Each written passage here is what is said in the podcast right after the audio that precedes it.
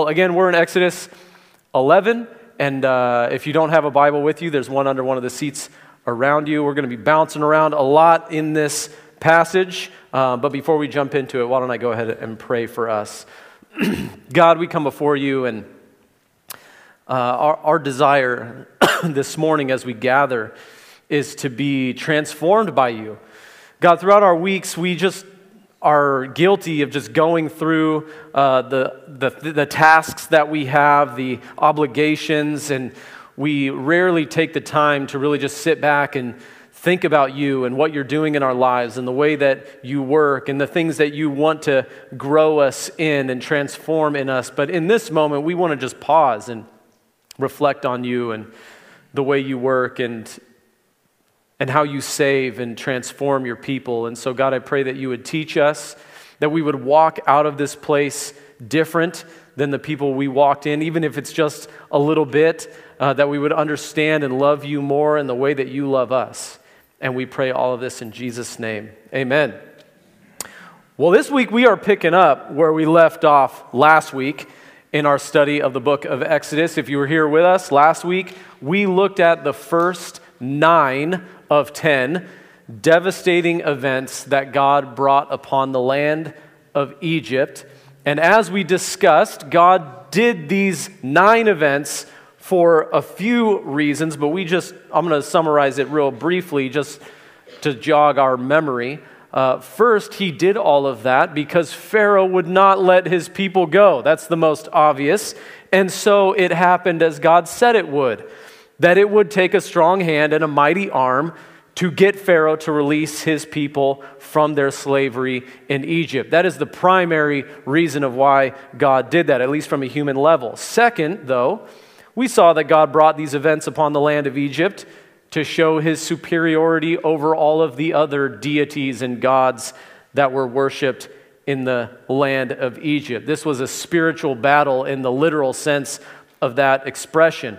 And in each and every case, in each and every event, God showed that Moses and Aaron were superior in regard to their being prophets, superior to the magicians in Egypt because they had the Lord with them, and that God Himself was superior to all the gods that they worshiped in Egypt. And then, thirdly, we saw that God brought these events down on Egypt as a demonstration simultaneously of both his mercy and his justice. One of the standout features of these events is that God is at the exact same time both Savior of his people and judge of those who do evil and wicked things, particularly when those things are against his people.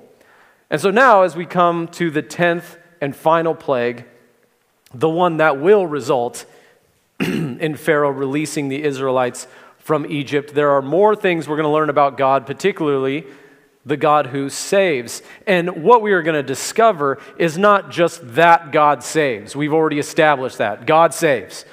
Now we're going to look at how he saves. In other words, how is he able to be both, as the Apostle Paul put it in the book of Romans, just and the justifier of those who believe. How is he able to do both of these things? And, and I think the answer to that will be clearer by the end. So, this section in Exodus, like I said, there's a lot going on, there's a lot of movements, there's a lot of different scenes. And so, to help us get through this, I've broken this up in four scenes. And we're going to look at each one of them together, not necessarily chronologically through it, but bouncing around thematically. Scene number one will be the announcement and enactment of the final plague, which is, spoiler alert, the death of the firstborn of Egypt.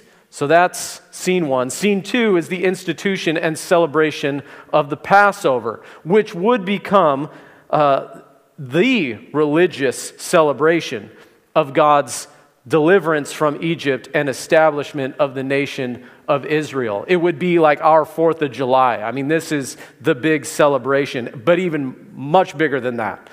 So that's scene two. Scene three is the Exodus itself as they left Egypt. This, we have finally arrived to the climactic moment of the book of Exodus. And number four is the consecration of the firstborn of Israel to the Lord. That'll be in chapter 13. Those last two we're going to look at much more briefly. I don't know if that's grammatically correct. More briefly than the first two. Uh, but we're going to look at the first four scenes, looking at the first one, which is the announcement and the enactment of the final plague, uh, there in 11, and then going on to chapter 12. But let's go ahead and just read all of chapter 11 together.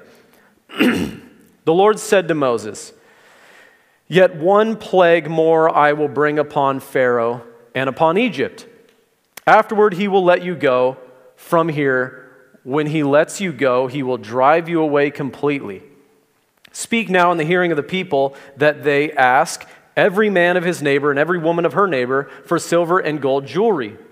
And the Lord gave the people favor in the sight of the Egyptians.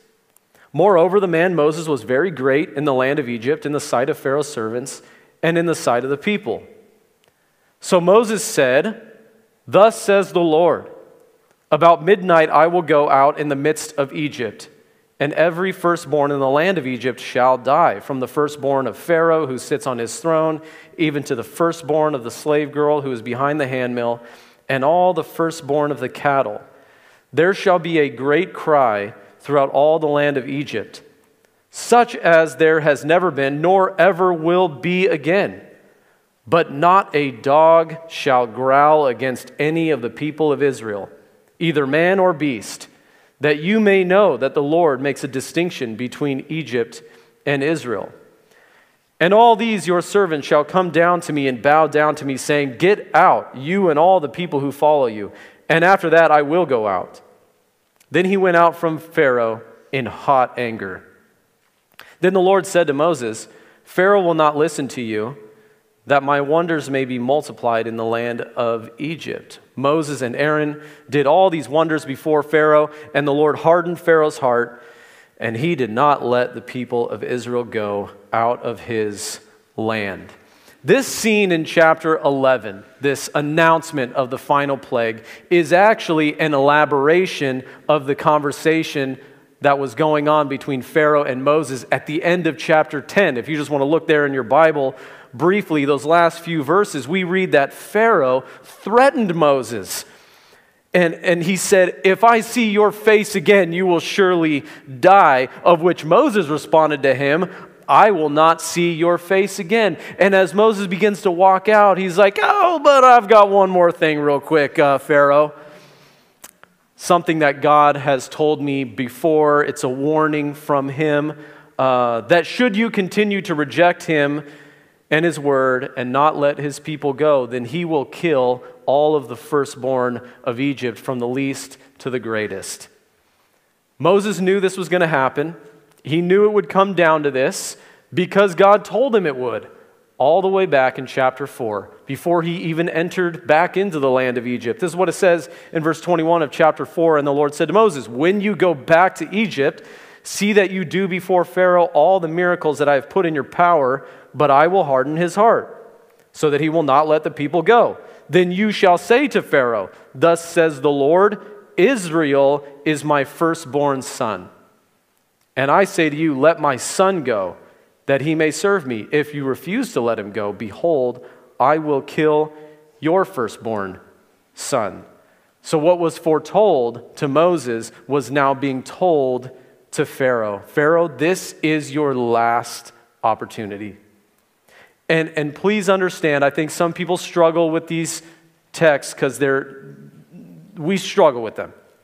This was a just penalty for their past act of attempted genocide against God's people when they murdered all the newborn sons of Israel. And on top of that, there are 400 years of oppression against them. And so, God, in this moment, with this final act, was going to bring about a total and complete judgment upon them. And with that judgment, at the same time, deliver his people from their bondage. And just like all the other events, this one also had deeper implications. God wasn't just doing this thing, but more things even beyond that in the background. And what I mean, again, is He's not just simply delivering Israel, He's not just judging Egypt for the things that they did. But God was bringing this about to show that He is supreme over the gods of Egypt. The Egyptians, as many of you know, were obsessed with the afterlife. I mean, today you can go to Egypt and visit the pyramids. And why are they there? Because they spent a lot of money and a lot of investment in the afterlife. This is just a cultural fact. And so, one of the more prominent gods that they worshiped in Egypt was the god named Osiris. He was the god of the dead, and his name meant the mighty one, he who has sovereign power. And he had an assistant god, and his name was Anubis. He was the god of the underworld. And, and it was believed that Anubis supervised the embalming process and guided the dead during their passage to the afterlife. And interestingly, if you go back and look at uh, Egyptian hieroglyphics and drawings and things like that, Anubis is depicted with a human body and the, do- the head of a dog, which may suggest a little tone of irony in verse 7 when God says that not a dog will growl against my people Israel. Which is to say, Anubis will have no power over the Israelites, the firstborn son of God. So the warning is given, and once again, we read that the heart of Pharaoh was hardened toward God and toward the people of God. And when Moses saw that Pharaoh wouldn't listen, even after that warning, he has the most human response there in verse 8. It says that he left in hot anger. I mean, isn't it only natural? You would rather let your own people die than let my people go.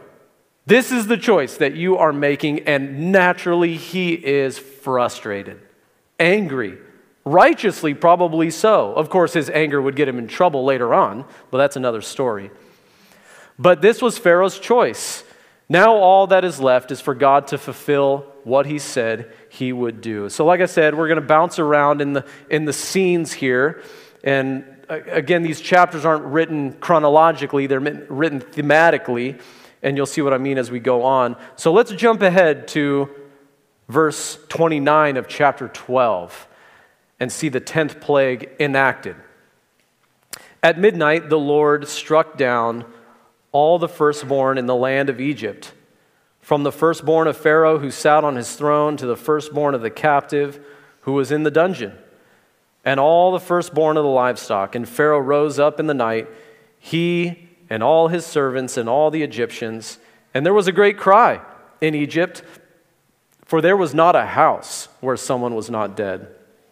Then he summoned Moses and Aaron by night and said, Up, go out from among my people, both you and the people of Israel, and go, serve the Lord as you have said. Take your flocks and your herds as you have said, and be gone, and bless me also.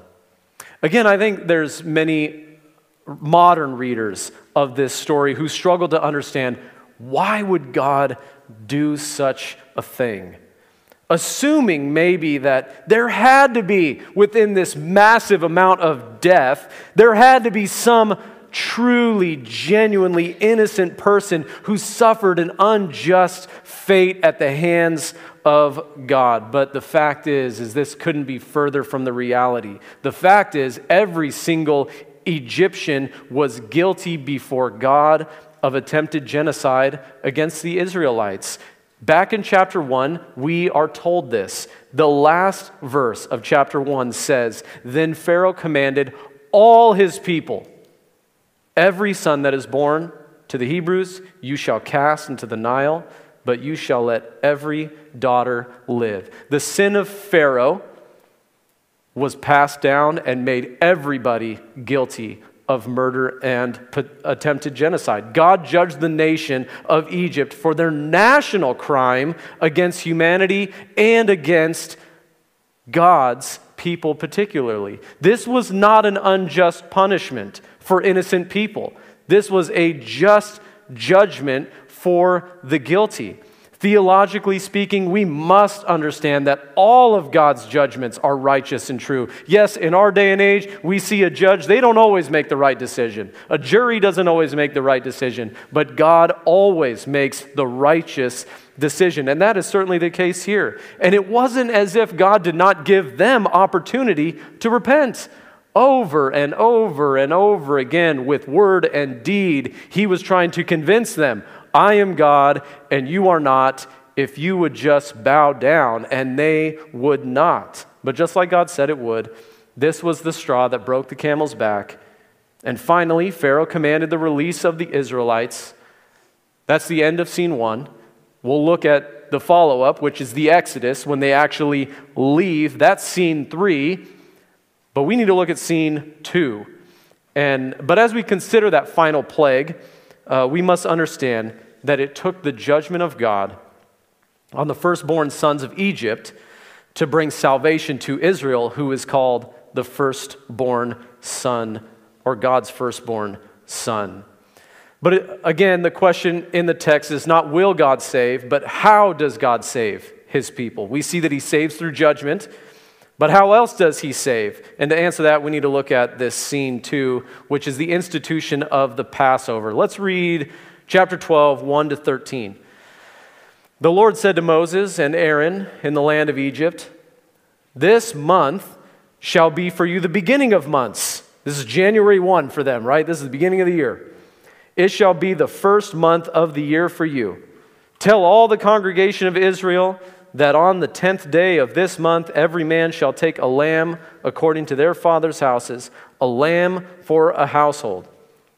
And if the household is too small for a lamb, then he and his nearest neighbor shall take according to the number of persons.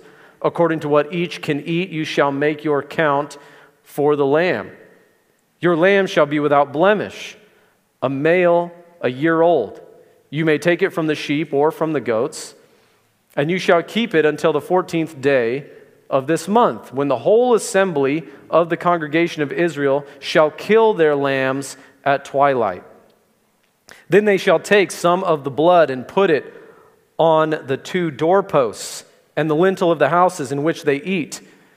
They shall eat the flesh that night, roasted on the fire with unleavened bread and bitter herbs. They shall eat it. Do not eat any of it raw or boiled in water, but roasted, its head with its legs and its inner parts, and you shall let none of it remain until the morning.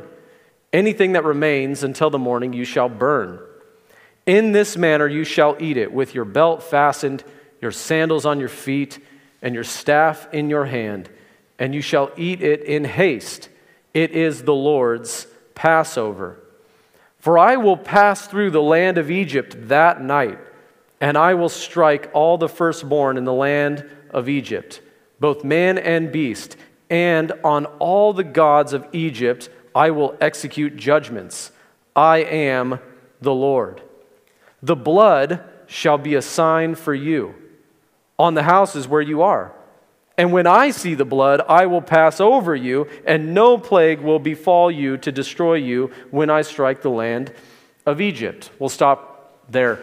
So, right in the middle of the story of the final plague, sort of parenthetically, there's this other story of the Passover, this institution and the celebration of the first Passover of Israel. And there's some observations that we can make about it. First, we see in verse 1 that the Passover marked the, a new calendar for the nation of Israel. And, and the resulting exodus was the beginning of the nation of Israel. Like I was saying, it, it would be like their 4th of July. And, and for us, we celebrate the new year on January 1. For them, it would have been a different date. Nevertheless, this day was significant. This was the birth of their nation and their festival. This feast marked the beginning of that. But secondly, this feast not only was brought about as a newness, but it featured the death of a substitutionary lamb. And there is considerable detail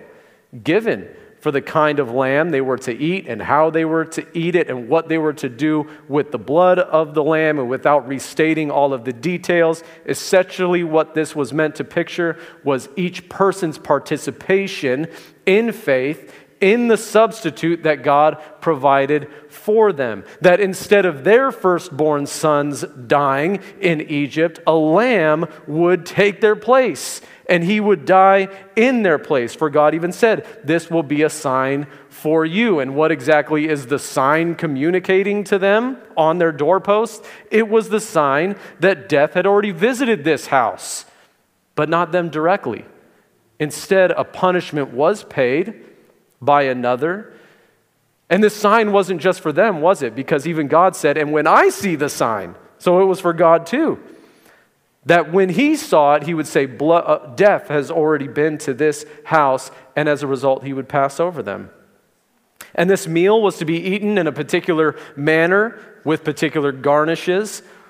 They had to be ready as if they had to leave at any moment, which was a reminder of them leaving in haste. They had to eat it with bitter herbs, reminding them of their bitterness uh, their time in Egypt and the bitterness of indwelling sin. So there was a manner in which they ate it. And thirdly, this feast was to be celebrated throughout their generations. Just look real quick at verse 14. God's desire in setting up this significant holiday in their calendar was not only to remind them of the national birth, and it wasn't just to remind them of the way of salvation, that it's through the substitutionary death of another in their place to atone for their sin, but it was also a tool for discipling the next generation. Look down at verse 24 of chapter 12. God says, You shall observe this rite as a statute for you and for your sons forever. And when you come to the land that the Lord will give you, as he has promised, you shall keep this service. And when your children say to you, what do you mean by this service? Dad, what are you doing? this is strange. You shall say, It is the sacrifice of the Lord's Passover.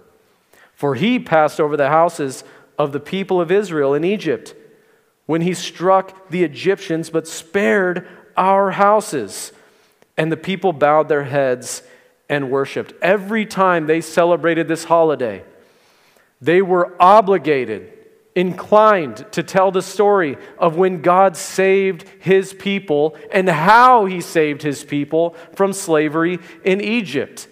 That it was through mighty acts of judgment and it was through his mercy. He gave them a way out so that they didn't experience the same judgment that was happening to the Egyptians. And as they were sharing this story, which was to them the gospel of salvation at that time, and when they were sharing this with each generation, they were stirring up faith in their children to continue to trust in the God who saved them back then and who continues to save still. So, again, the Passover marked the beginning of their calendars, reminding them of the birth of their nation. Second, it taught them that salvation is only possible through the substitution and death of another. And third, it was a tool for discipling future generations. That is what the Passover was communicating. Now the question is well, who can do it? Who should participate in it? And we gather a little bit early on in chapter 12 that's the people of Israel that they should do it. And, and should they not do it, then they'll be cut off from Israel and, and therefore the blessings that flow from that. But a fuller answer is given later on. Look with me at verse 43. And the Lord said to Moses and Aaron, this is the statute of the Passover. No foreigner shall eat of it. That is, nobody who is not an Israelite. But every slave that is bought for money may eat of it after you have circumcised him, meaning he received the covenant sign of belonging. Verse 45 No foreigner or hired worker may eat of it. It shall be eaten in one house. You shall not take any of the flesh outside the house, and you shall not break any of its bones. All the congregation of Israel shall keep it. If a stranger shall sojourn with you and would keep the Passover to the Lord, let all his males be circumcised, then he may come near and keep it. He shall be as a native of the land, but no uncircumcised person shall eat of it. In other words, this meal was for God's people and God's people alone.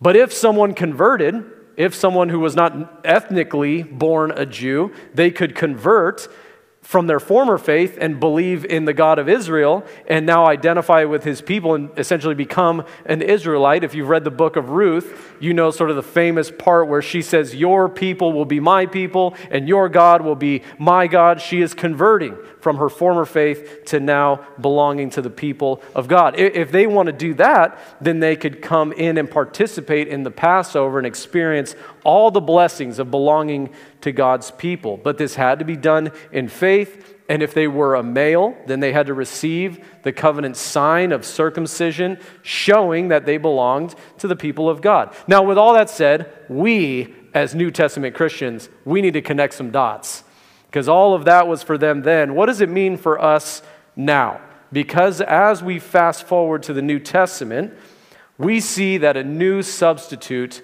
was given. For the former sacrifice of the lamb was merely a shadow, a picture, a, a band aid for a greater healing, a greater sacrifice that was to come in the person of Jesus Christ. In fact, the Apostle Paul says in 1 Corinthians 11, as a reference, he says, Jesus is the Passover lamb who takes away our sins. When Jesus, on the night that he was betrayed, when he instituted the Lord's Supper, what we oftentimes call communion, he did so during a Passover meal, and that was very intentional. And by so doing, he fulfilled what they were doing in former times, the uh, observance of the Passover. He fulfilled all of that and then instituted a new uh, spiritual practice a, a new observation that wasn't necessarily about deliverance from Egypt, but about our deliverance from sin through the atoning death of Jesus as our God given substitute. He was the perfect and spotless Lamb of God, whose bones were not broken and whose blood doesn't just cover the doorposts of our house. That would be really weird. It would, his blood covers uh, spiritually speaking, by faith, our whole lives. He covers our sins, past and present and future. And as we were just singing a little bit ago, because of His blood, we are washed white as snow, where God sees us as clean, not guilty of any of those sins, because the innocent life of Jesus Christ was substituted for our guilty life. It's what uh, scholars often call the great exchange my guilt for his innocence. And his death, I get life. It's this beautiful picture. You see, in the Exodus, God saved his firstborn son, Israel, by judging the firstborn sons of Egypt. But in the gospel, which is a much greater word, God saves us and calls us his sons and daughters by judging his only son. And this he did on the cross. And this we remember every week when we take communion. And today, much like in the Passover, those who are able to participate in that practice when we take communion are those who believe in God's word, those who identify as his followers, who believe in Christ as their Savior, and ordinarily, as they say here, have received the sign, the covenant sign of belonging. For them, then it was circumcision. For us now, it's baptism. This is the sign of the new covenant. And when we belong, then we receive these elements and we teach future generations of what God has done for us in Christ. So, those are some of the dots that we need to connect from this story then to us now and what it means for us and our faith and our practice. But there's still more. For the sake of time, we're going to move faster through these next two scenes. Scene three is the Exodus itself. After the final judgment that God brought upon Egypt, Pharaoh relented. He released the Israelites, but this is what we read about the Exodus itself. Uh, chapter 12, verse 33. The Egyptians were urgent with the people to send them out of the land in haste. For they said, We shall all be dead. So the people took their dough before it was leavened, their kneading bowls being bound up in their cloaks on their shoulders. the people of Israel had also done as Moses told them. For they asked the Egyptians for silver and gold jewelry and for clothing. And the Lord had given the people favor in the sight of the Egyptians, so that they let them have what they asked. Thus they plundered the Egyptians. Hey, can you enter, you know, empty out your 401k for me? That'd be great. And uh, they did. And the people of Israel journeyed from Ramses to Succoth, about 600,000 men on foot, besides women and children. Verse 38 A mixed multitude also went up with them, and very much livestock, both flocks and herds. Jump down to verse 40. The time that the people of Israel lived in Egypt was 430 years. At the end of 430 years, on that very day, all the hosts, which can also be translated as armies of the Lord, went out from the land of Egypt. Remember at the beginning of chapter 12, uh, it says that Moses told them to ask for gold and silver. And the Israelites evidently did ask, and, and they did receive all that they asked, as God said they would to Abraham hundreds of years before in Genesis 15. God gave Abraham a vision that his people would be taken captive, live in a land for 400 years, but that he would deliver them. And when they leave, they would come out with great possessions. That is fulfilled here at the end. But the imagery of this moment is that of a military victory. Through the power of God, they plundered their enemies. The armies, the hosts of God left that place and destroyed the land of Egypt. That's the picture we are to see here.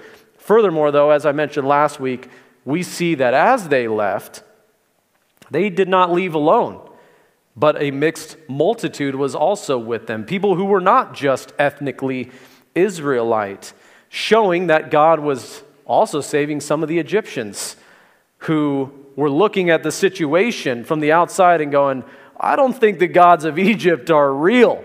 I don't think they're providing what they're saying they're providing for me, but this God, He is something we have never encountered. And they broke away. God even set them free from the false idolatry found in Egypt, which was again proof of God's covenant promise to Abraham that he would bless them, that is his descendants, but that through his descendants, bless all the nations of the world. We see that happening right here. Gentiles, non Israelite people, being brought in, grafted in, adopted into the family of God.